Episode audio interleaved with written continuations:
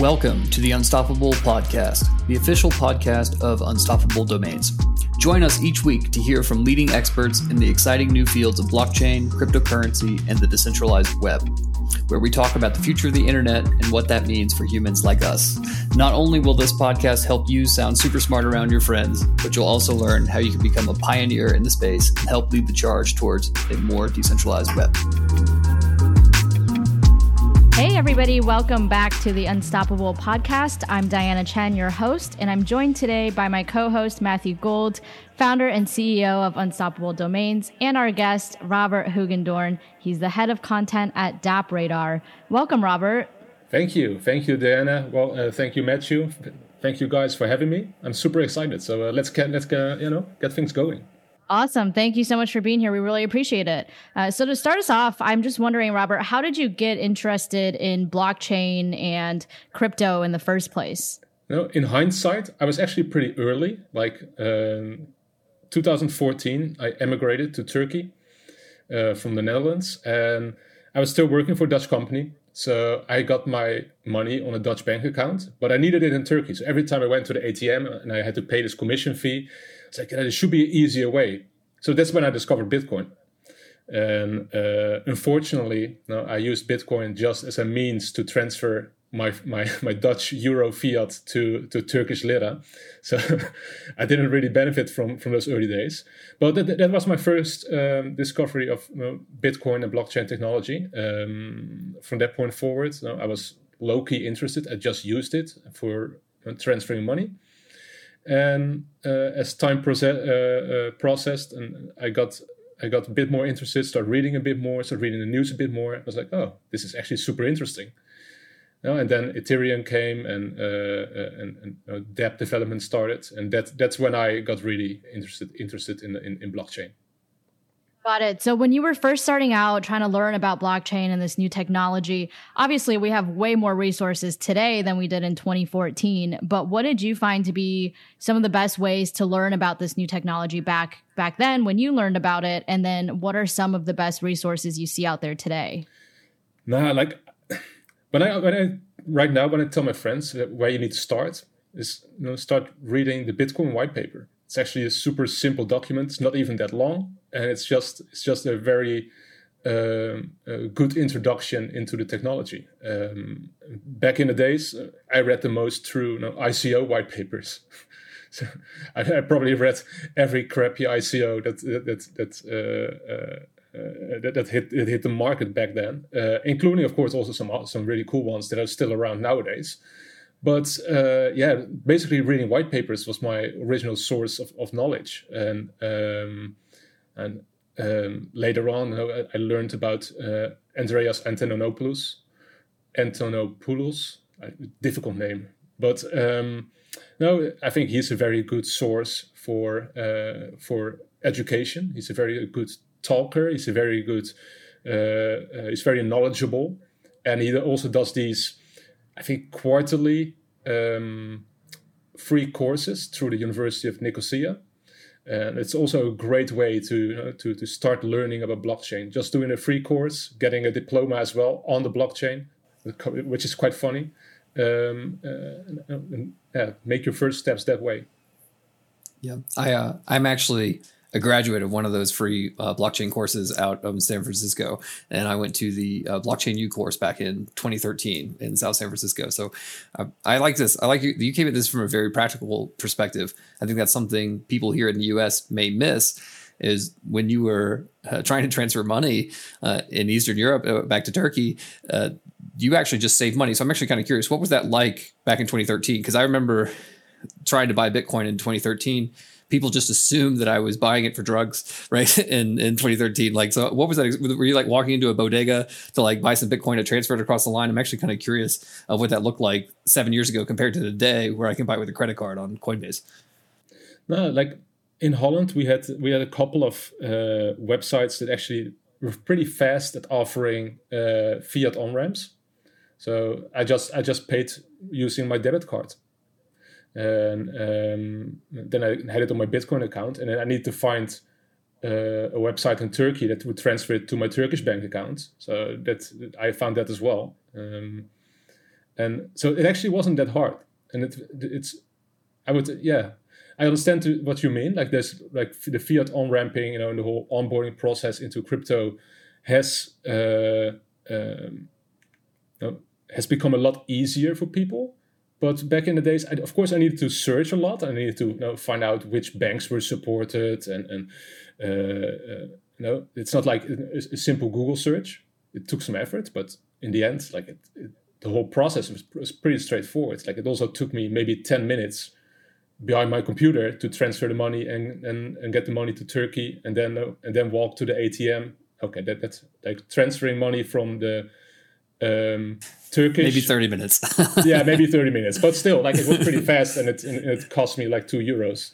Um, uh, and and I'm curious, like on a thousand dollar transfer, you know, how much would you how much would you save? Because you were just doing the math, like you you were saying, like you weren't speculating, yeah. you were just a practical user of this yeah, thing. Yeah, yeah. Uh, I mean, it's a five percent fee or six percent fee wow. was back then on on a ATM transfer. Mm-hmm. So um, yeah, that's like what is it like 50, 50 euros on a thousand euro transfer.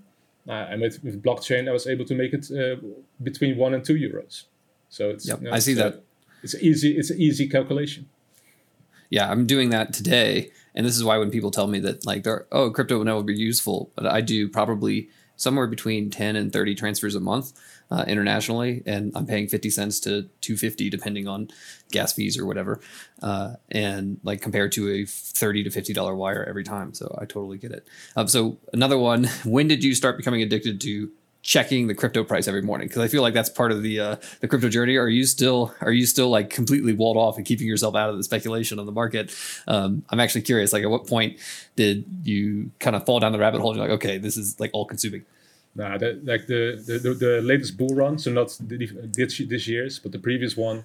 That's really like waking up in the morning, checking how much percent increase there was.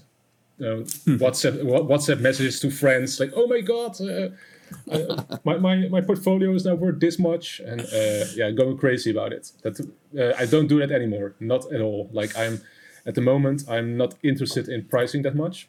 Um, no, like uh, the meme in it for the technology uh, uh, yeah. comes into play here a little bit, um, but like I, am very bullish on on blockchain in general. Like I think uh, I don't see this I'm not in it for for scalping profits. I'm not going to you know, have hundred dollar or like ten percent profit and take the profit. Like, I'm not doing that. So um, I see this as like a ten year investment. So you step into it and uh, uh, you you research, you do you, you you dive into projects that are super interesting that you that, that pique your interest. And at the moment, there's so many types of projects, uh, you know, ranging uh, from uh, no artistic to uh, to financial, uh, maybe social media, gaming. there's there's so many different products out there that's that that's that you can invest in, that you can you know, put time in, and yeah, I, I, think it's all about you know, living living for the technology in some way. Like it's uh, uh, it's not it's not about taking profits. Well, I mean, I think, I think you, you make a really good. Oh, go ahead, Diana. You got it. Oh, sorry. I was just going to say, Robert, I think you make a really good point there. And I'd be curious to hear some some of the use cases that sort of caught your attention initially, you know, because a lot of people still see this market and think of it as as the crypto and checking Bitcoin prices every morning and things like that. But like you said, there's so many other interesting use cases. What are some of the most interesting use cases of the technology in your opinion? Yeah, like you, what you what you just said, it, it tackles the, the main problem of blockchain. Like you say blockchain, people think Bitcoin. That's it. That's like the only the only thing people know. Bitcoin and the word blockchain, and they associate it and see it as one on one. Well, it's not. Like blockchain is is the rails, and um, you know, Bitcoin is just one of the many trains riding that rails. So it's um, but back to your question, uh, use cases. Um, like the like the decentralized web. Just to tap into what's what's in your alley a lot. Um, I think the general purpose of decentralization is giving power to people, and it sounds very revolutionary. um, but in the end, it's not really. Um, like the internet started 20 years ago as the idea to, give people freedom of sharing information. Uh, not it was not a commercial endeavor. It was it was it was the freedom of sharing information, and uh, it has become a commercial endeavor because of cookies and trackers and advertisements and Google and Facebook and blah blah blah. So um, I think Web three uh, and the decentralization of of uh, information is very important, and uh, you you can see that in every aspect in the in the in the DEB ecosystem. Uh, look at financial applications. Like they take the power away from banks and make people um, the the liquidity providers uh, for trading. So the, not you don't you don't pay anymore to the bank, but you pay to other people who give you the opportunity to trade your money or your crypto for other crypto. And I think um, this this power to the people concept is is super interesting, and um, that's that, yeah, that's you, the general the general idea. Yeah, you just have a huge benefit when you remove intermediate like unnecessary middlemen from from things that you're trying to interact with, like, and you save a lot of money. And then historically, whenever we've like significantly dropped the cost of sharing information, really good things have happened. You know, like printing press, a lot of good stuff happened after that. Internet, a lot of great stuff is happening here. And now we have this blockchain technology here, which actually allows us to share information about uh, basically property ownership and all these other things online. And I think that it's going to just drop the cost on finance by an order or two of magnitude or moving things around in general. Uh, and we're going to have a lot of innovation too uh, there as well. So, um, I was uh so a couple of questions that we'd like to ask everybody and because it's so early it's like what are like how would you explain crypto to someone who doesn't know a lot about it like how do you personally do it when you explain it to people in, in your network? And then what do you what are you seeing as the barriers to those people um, adopting the technology over over this decade that we're going to have to overcome?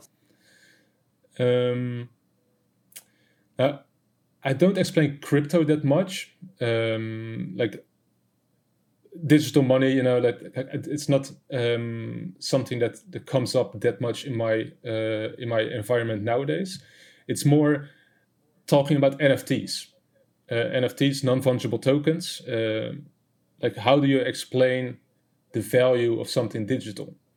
And uh, then i throw uh, throw around the uh, the example of the mona lisa. Um, a non-fungible token is a uh, digital token tethered to the blockchain.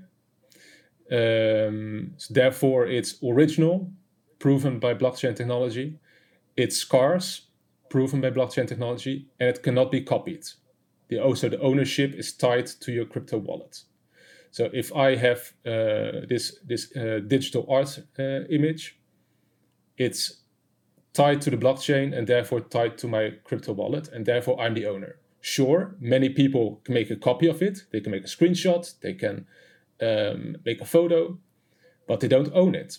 The same with the Mona Lisa. You can go to the Louvre in, in Paris, take a photo of the Mona Lisa, print it, hang it on your wall, but you don't own the Mona Lisa. Sure, you have an image of it. And it's the same with, uh, with NFTs. Like you can own an NFT, other people can uh, co- make a copy of it, but they don't own it. They own a copy and in, in the end blockchain is uh, allows you to prove that you are the original owner so like and it shows that you are the original owner and there's only one copy of that specific artwork or you know, game sword or uh, insurance contract or uh, um, anything uh, virtual land anything well, I uh, so I like that answer. You're like, I don't try to explain crypto. I just try to explain the uses of, of uh, crypto, and you just go right for it. And I actually think that was a pretty elegant description of uh, NFTs or non fungible tokens. And we recently actually just did an episode uh, with Devin from OpenSea. So uh, people, if you want to tune in and listen to him talk about that, I think it's another place where people can go and check this out. Uh, so this naturally takes us to what you're working on now. So you're over there at DappRadar. And uh, how about just tell us about DappRadar and then how you guys are seeing all these non fungible tokens and games and all these apps coming up, uh, and and let you know fill our users in on on how they can learn more about this space. Um, now, DappRadar originally is a way to visualize data on the blockchain. Not everybody can read you know, Explorer data from the Ethereum blockchain or any blockchain. You know, dive into um, into transactions from wallet to wallet. It's it's difficult. It's, it's you can't get a good overview of, of what's happening. And DappRadar started with visualizing um, what's happening on the blockchain. Um, it's a bit of a hardcore thing. Like the uh, like many developers are uh, um, are involved or are you know, checking DappRadar for for statistics and for you know, user growth, uh, number of transaction growth. Um, it's it's a great resource to uh, to, to to to visualize what's happening uh, uh, with a, with a DApp. I mean that that sounds. It seems like you guys have several different tracks. Like you are trying to teach people about DeFi. I see that you guys are also teaching people about games on Yeah. DappRadar. Yeah. and uh, yeah, Yeah, that's- so non fungible that's tokens. Yeah but that's actually like as head of content uh, I, it, I'm, a, I'm a now a, I'm newly appointed. I, I started a couple of uh, weeks ago. And um, I want to take DappRadar into you know the into the next generation. Um, uh, like I said DappRadar is pretty technical. And I want to bridge that. Like I've been I've been working in in, in media for 15 years. I worked on television shows, at newspapers, uh, um, news agencies, uh, magazines. Um, so uh, I want to bring what that, that radar has, uh, statistics wise and technically wise, and translate that into you know, data driven, uh, newsworthy articles, highlighting trends, um, uh, explaining people what a DApp does, uh, why that's important. Um, any any question like your mom might ask about about blockchain technology should ideally be answered uh, on websites like DappRadar. I would love to dive into that a little bit more, Robert, because, y- y- like you said, you are the expert in sort of translating this difficult technology into plain English for the masses. For anybody listening, because you know a lot of our listeners are sort of new to the space, and for anybody listening who might not be familiar what DApps are, they're decentralized apps on the blockchain. Can you sort of just break that down for our listeners and explain what is a decentralized app on the blockchain what does it do and how you know how would people use it and sort of just outline the basics of that Yeah. Well, decentralized app or DApp. Uh, first of all, I think the word DApp will disappear in a couple of years. We will just call it apps again. But um, uh, decentralized app is a uh, it's basically a contract. Like uh, it's it's a it's a piece of software written on top of a blockchain um, that does something with the user input and it gives you something back. Normally, you know, something like that happens on um, uh, uh, through a server, centralized server, but can also happen right on the blockchain, and that's super interesting. And there's there are many use cases like you know, like financial uh, in DeFi, decentralized finance, um, you know, having a trading system uh, that you, know, you put in Ethereum and you get some other token back uh, is also a DApp. It's a trading DApp. Um, if you go a bit further, there are dApps, like there are gaming dApps. So you have like a user interface. Uh, maybe you download some software to your uh, to your phone or to your computer, and that user interface uh, connects directly to the blockchain.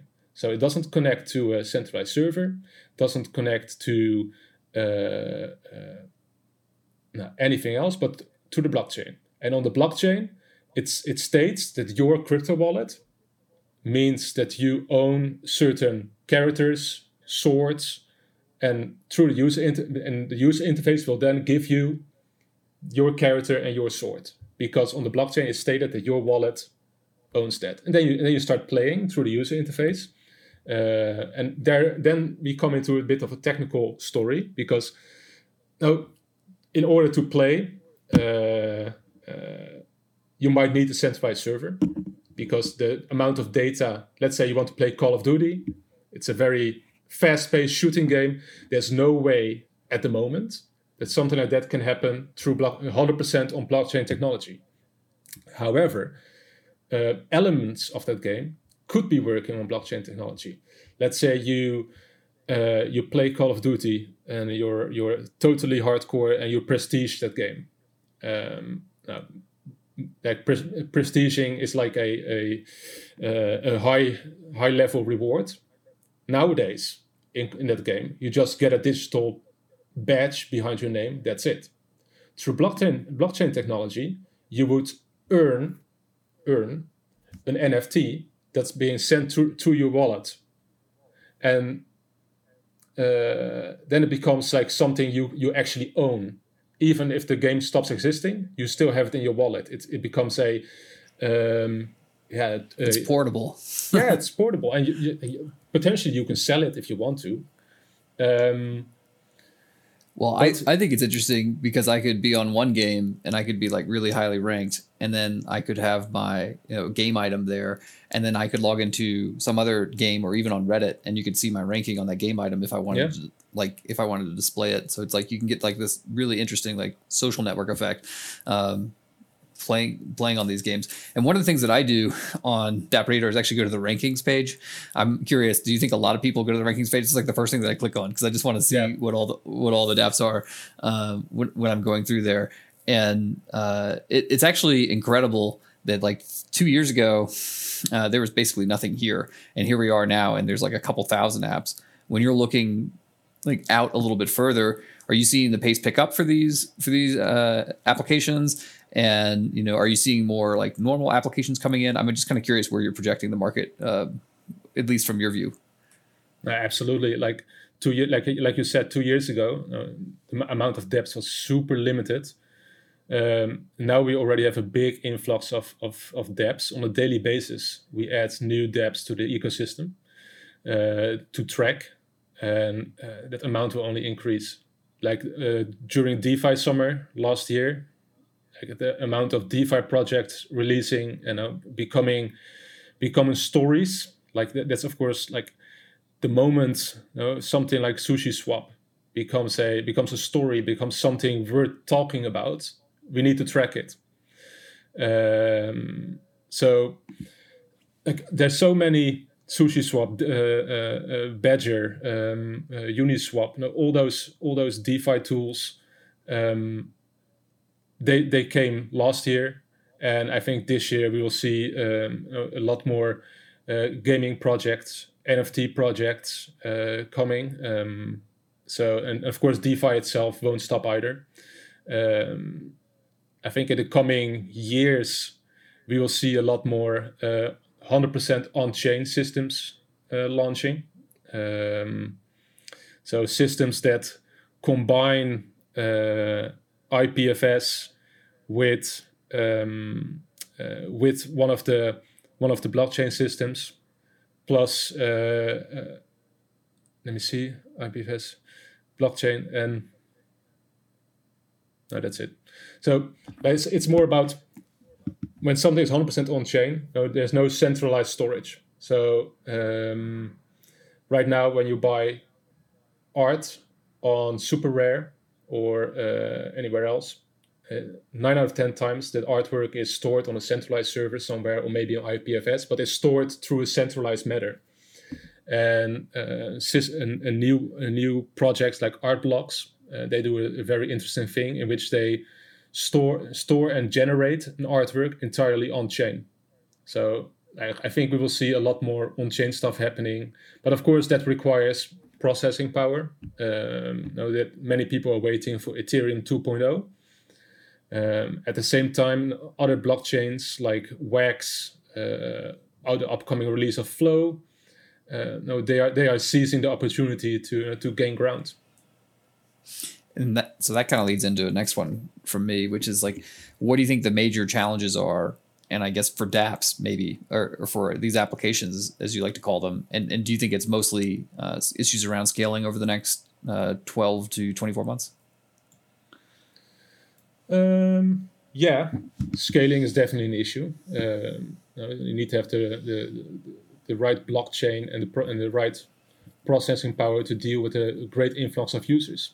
Um, like the, at the moment, one of the biggest blockchain dApps is NBA Top Shot.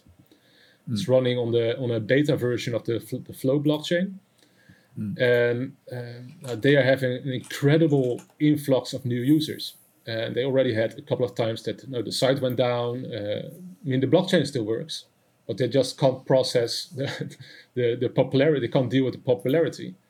And um, now, if that kind of stuff happens, yeah, I mean, scaling will become a problem. And um, thankfully, many projects are looking at layer two solutions. Um, Matic Network is a popular one. Um, several others are developing their own versions, like uh, Ronin or Immutable X. Um, a bit more technical, but uh, uh, like when you talk, uh, what is it called? Um, plasma or, or roll-ups or like, like, all those technical solutions to make scaling possible that we will see a lot more happening on, in, in that area as well it'll be and it'll be the jobs of people like you and me so that everyone listening to this doesn't have to worry about any of that no exa- exactly like from from yeah. a consumer but from a consumer perspective like nobody wants to deal with wallets and private keys and uh, I mean, it needs to be it needs to be made easy. And sure, like if you have uh, the technical know-how you know, to uh, to to to work with wallet addresses and private keys, then that's great, absolutely. But if you want to get the world on blockchain, then then that you can't you can't do that. It's not it's not possible. So that's why uh, solutions like like Flow and Wax that allow people to create a user account using social media, for example, just using an Instagram yeah. or Facebook account or a Twitter account, I think that's great. I mean, of course, you can you can you can put question marks behind uh, things like safety or uh, uh, uh, uh whether it's private or not. Um, but it's uh, from a usability perspective, it's it's it's very good. I hadn't I hadn't actually thought about that, and that's actually that's actually quite interesting. So um, because I'm looking at the space right now, and there's like there's a few hundred thousand like extremely active users, and then yeah. like maybe a couple million like monthly users that are coming in and actually playing with all with all these things on the blockchain. And everyone in the space is like we know this can a thousand x. Like it's very easy to see a thousand times more people um, playing with these applications because they're actually quite cool once you get in there. And figuring out the user onboarding to make it easy would be a huge step.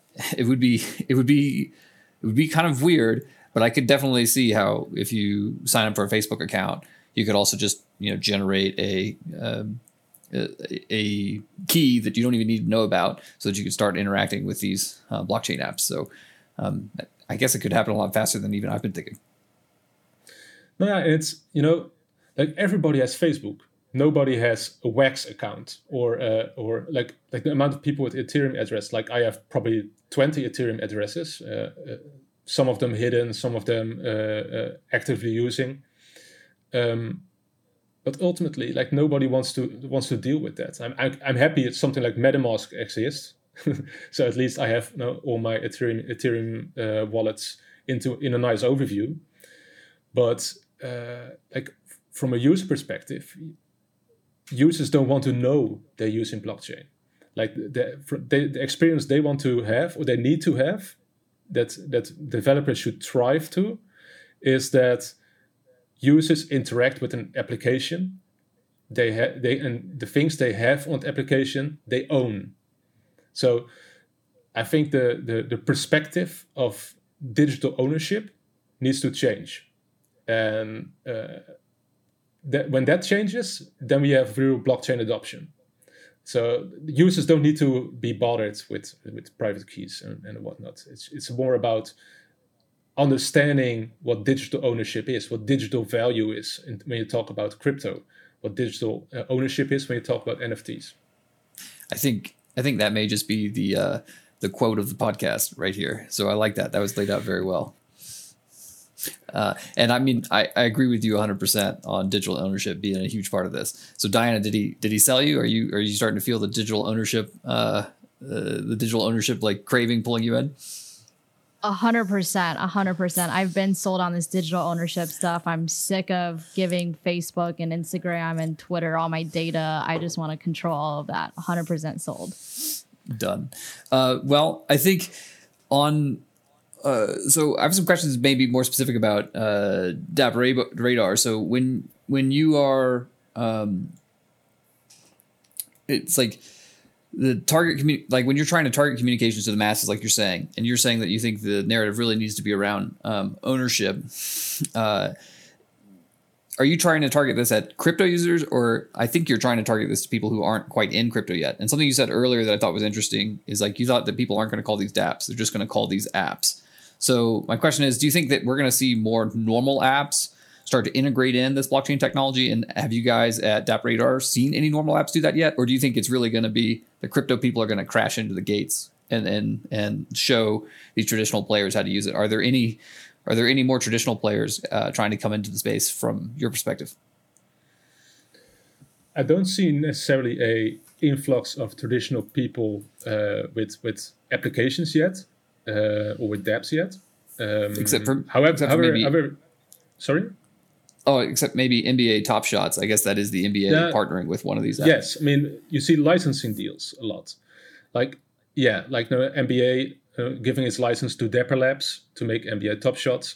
Uh, Atari, uh, even though no, it's a bit like a fallen giant, uh, still like Atari uh, is now going pretty deep into into gaming uh, they have their own Atari token uh, for gambling websites that they own. Plus, um, they're tapping into the sandbox. They are uh, they just announced uh, that they're moving into the Decentraland. Um, so you know, they, they are they're also a company like that's recognizable for mainstream. That's that's embracing blockchain technology. So that, that's something we are seeing more. One thing we don't really see at the moment is like one of those one of those mainstream brands really making their own uh, uh, blockchain dApp. Um, like I what I would like love to see is the moment Electronic Arts says, "Okay, we're going to make we're going to make something uh, for uh, blockchain gaming," or Microsoft says, "Okay, our next uh, uh, Windows is entirely working on blockchain." Whatever, you know, something something crazy like that. Awesome. Um, so one other thing I wanted to talk to you about, Robert, is uh, Play to Own. This is like an editorial uh, online publication that you own that you started about a year ago. And I know one of your missions with that is to sort of bridge the gap between the gaming community and the blockchain community and also the mainstream media. So, can you talk a little bit more about that?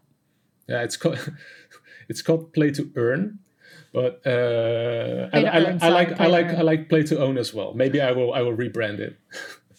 I've just got this whole digital ownership thing in my head. Everything is like you got to own everything. Play to earn. Uh, first earn it, then you own it. yep, exactly. exactly. Um, I I started I started play to earn a bit out out of a uh, slight frustration. Like um, I started reading about blockchain gaming, like uh, no Gods Unchained. Um, uh, got me into it actually. It's a trading card game. Uh, it's it's it's pretty fun, and uh, I, like trading card games. I also like Hearthstone. So I was like, okay, are there more blockchain? Are there, are there more blockchain games on the market? And I had difficulty finding news websites that covered it. Like there was uh, there's no IGN or you know GameSpot for blockchain gaming. There there were some websites, um, but they didn't cover it all. So I was like, yeah, I was really frustrated. I was like, okay, I can uh, I can I can you know, be annoyed and post something on Twitter and that's it, or I can do something about it. So that's why I started Play to Earn, um, and that's it, it, became a bit of a, a hobby that's that that's that's got a bit bigger than anticipated. Um, like in last November, I organized a virtual festival inside uh, Cryptovoxels, which is a virtual world anybody using a smartphone or a PC was able to, to visit the festival simply by clicking on a link. Uh, you would get a digital avatar and just walk through the walk through the virtual environment, and you could learn all kinds of things about new and upcoming blockchain games.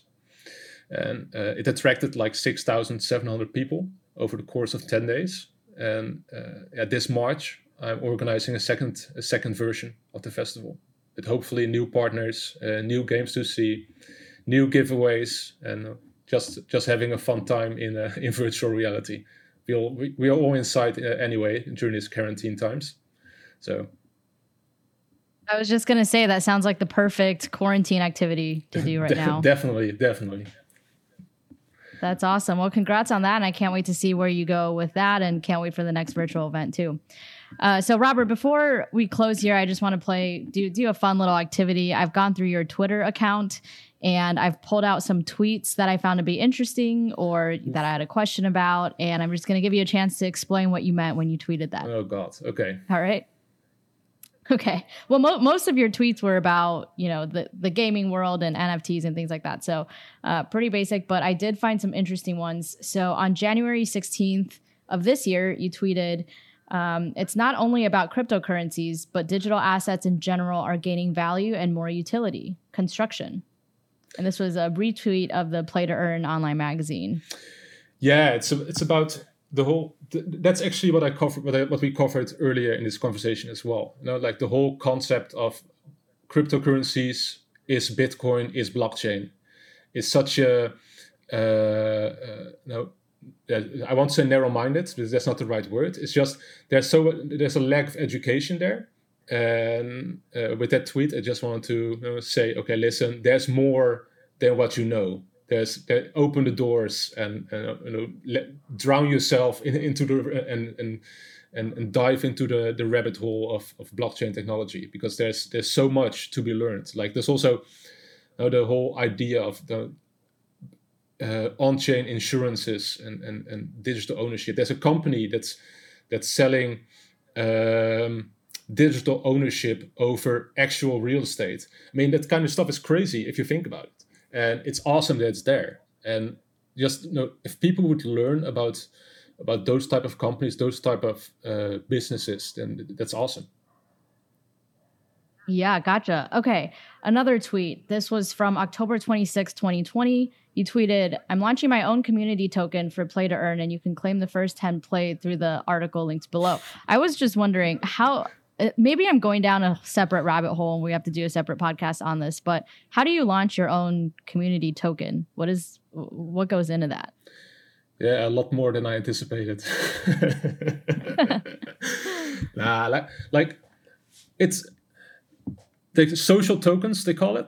It's a uh, I'm I'm I'm doing that one through a company called TryRoll, and TryRoll issues social tokens. Uh, so they basically mint everything and they distribute distribute it to uh, the owner's wallet over time. And the idea is that I, u- I use that token as a reward for my for the community of Play to Earn. So when the community shares knowledge with each other, they are they earn play tokens. I reward them. I just say, oh, that's a that's a cool tip. Here here you have ten play tokens. Um, if they if they write an entire article uh, that I can publish on the website, they earn let's say a thousand play tokens, whatever. And at the moment, now those play tokens don't really have value. There are some uh, art pieces you can buy, um, uh, but that's about it. I don't have a liquidity pool yet.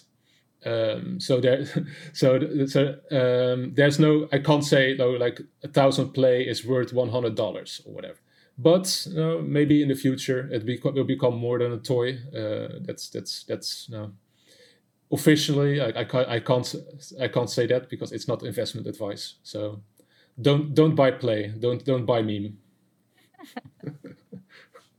I mean, it sounds like a fun little thing, regardless. You know, yeah. it it's a good it's a good you know consolation prize or piece of encouragement for people who do cool things. So I I like it regardless. All right, last tweet that I want to pull out this is from December 26, 2020, day after Christmas. You said, join this blockchain powered Secret Santa program. Fun and interesting stuff. What is a blockchain powered Secret Santa program? How does that work? Um, it was done by Bit. What is it called? Um, can you can you see that in the tweet? Like the uh, Bit or oh, Bitski. I, I, now, oh, yeah, now yeah, yeah. Bitski. Yeah. Yeah, Bitski. Oh, yeah, yep. Bitski uh, uh, made a Secret Santa program, so that mean, that meant that uh, I would send an NFT to the to their contract, and uh, in return, I would get another NFT from somebody else. So let's say I would send them a a trading card from a certain game, or uh, uh, an Axie from Axie Infinity, or a piece of art, and in return, I would get something else you know, given by another random person. So it was just it was just something something silly, it was really Secret Santa style, and uh, it was kind of fun. I have no idea who my Secret Santa was, but uh, I received a uh, um, a piece of art. So well, it's Nice. and, uh, it's kind of it's kind of it's kind of cute. It's just a something for the Chris for the Christmas period, and uh, yeah, I'll participate next year. That sounds awesome. yeah. Secret I was gonna say was- I want it. I want it next year too. It- Secret, was secret Santa on the blockchain. it was it was their first time, and it, I was I thought it was original and really you know fit well into the whole the whole blockchain and Christmas spirit, and uh, I was like, ah, okay, I like it. I'm gonna write to HR after this, Matt, and suggest the Secret Santa Unstoppable on for blockchain. next year. Yeah, yeah. Yeah, on the blockchain. I think we should. Love it. All right. Well, Robert, thank you so much for your time today. Really appreciate you being here. Uh, before you go, just tell people where they can find you um, if they want to get connected with you personally, as well as where they can learn more about DappRadar and what are some of the easiest and coolest things that people can do on DappRadar right away after they sign up. Okay, uh, first of all, you don't need to sign up for DappRadar. You can just show up, go to dappradar.com, and on dappradar.com we have two awesome new products. Uh, first of all, portfolio tracker. So if you are into NFTs, digital assets, or uh, you you uh, are into DeFi, uh, we have a tracking system that, uh, that makes an estimate of your portfolio value. So also uh, estimates the value of your NFTs. Um, this is a very simple version. Uh, we are working on improving that. And one of the other products we have is an NFT valuation tool, um, which is currently in beta, and it provides a uh, valuation estimate for CryptoPunks. CryptoPunks is a digital collectible, 10,000 minted. They, these are the first digital collectibles on Ethereum ever. So they're highly valuable. Recently, uh, one sold for seven hundred and sixty thousand dollars. So it's really it's it's, it's really It's more than my house. dude. I, you you can buy my house two times over, I think. but uh, yeah, it's crazy. And um, so the NFT valuation tool is something we we are developing, and it's a, it's a uh, very complex. Uh, calculations are behind it, uh, uh, and we are now implementing that for CryptoPunks. Uh, and down the line, we will do that for virtual worlds, for uh, Axie Infinity, and other projects uh, using NFTs. So when you visit dappradar.com, check out the portfolio tracker and check out the NFT valuation tool. awesome. Well, awesome. uh, Robert, I just wanted to say it's been a real pleasure uh, because you have lived crypto for like eight years, and there's not a lot of people who have done that.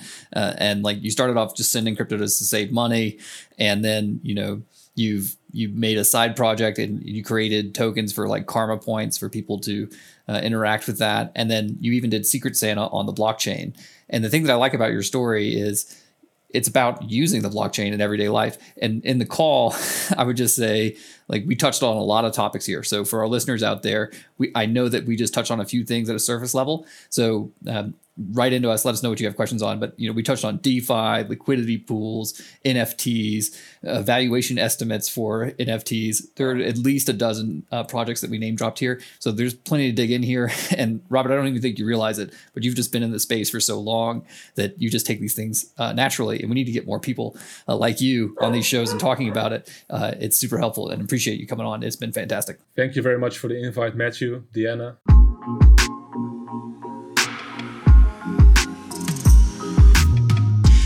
I hope you enjoyed this episode of the Unstoppable podcast. If something I've said today resonated with you, please rate, subscribe, download the podcast, and share this episode on social media with your network. This helps other people find us. And remember, the fun doesn't have to stop when the episode ends. We can continue the conversation on Twitter by tweeting your questions, thoughts, or ideas to me at Matthew E. Gould. We look forward to chatting with you, and thanks again for listening.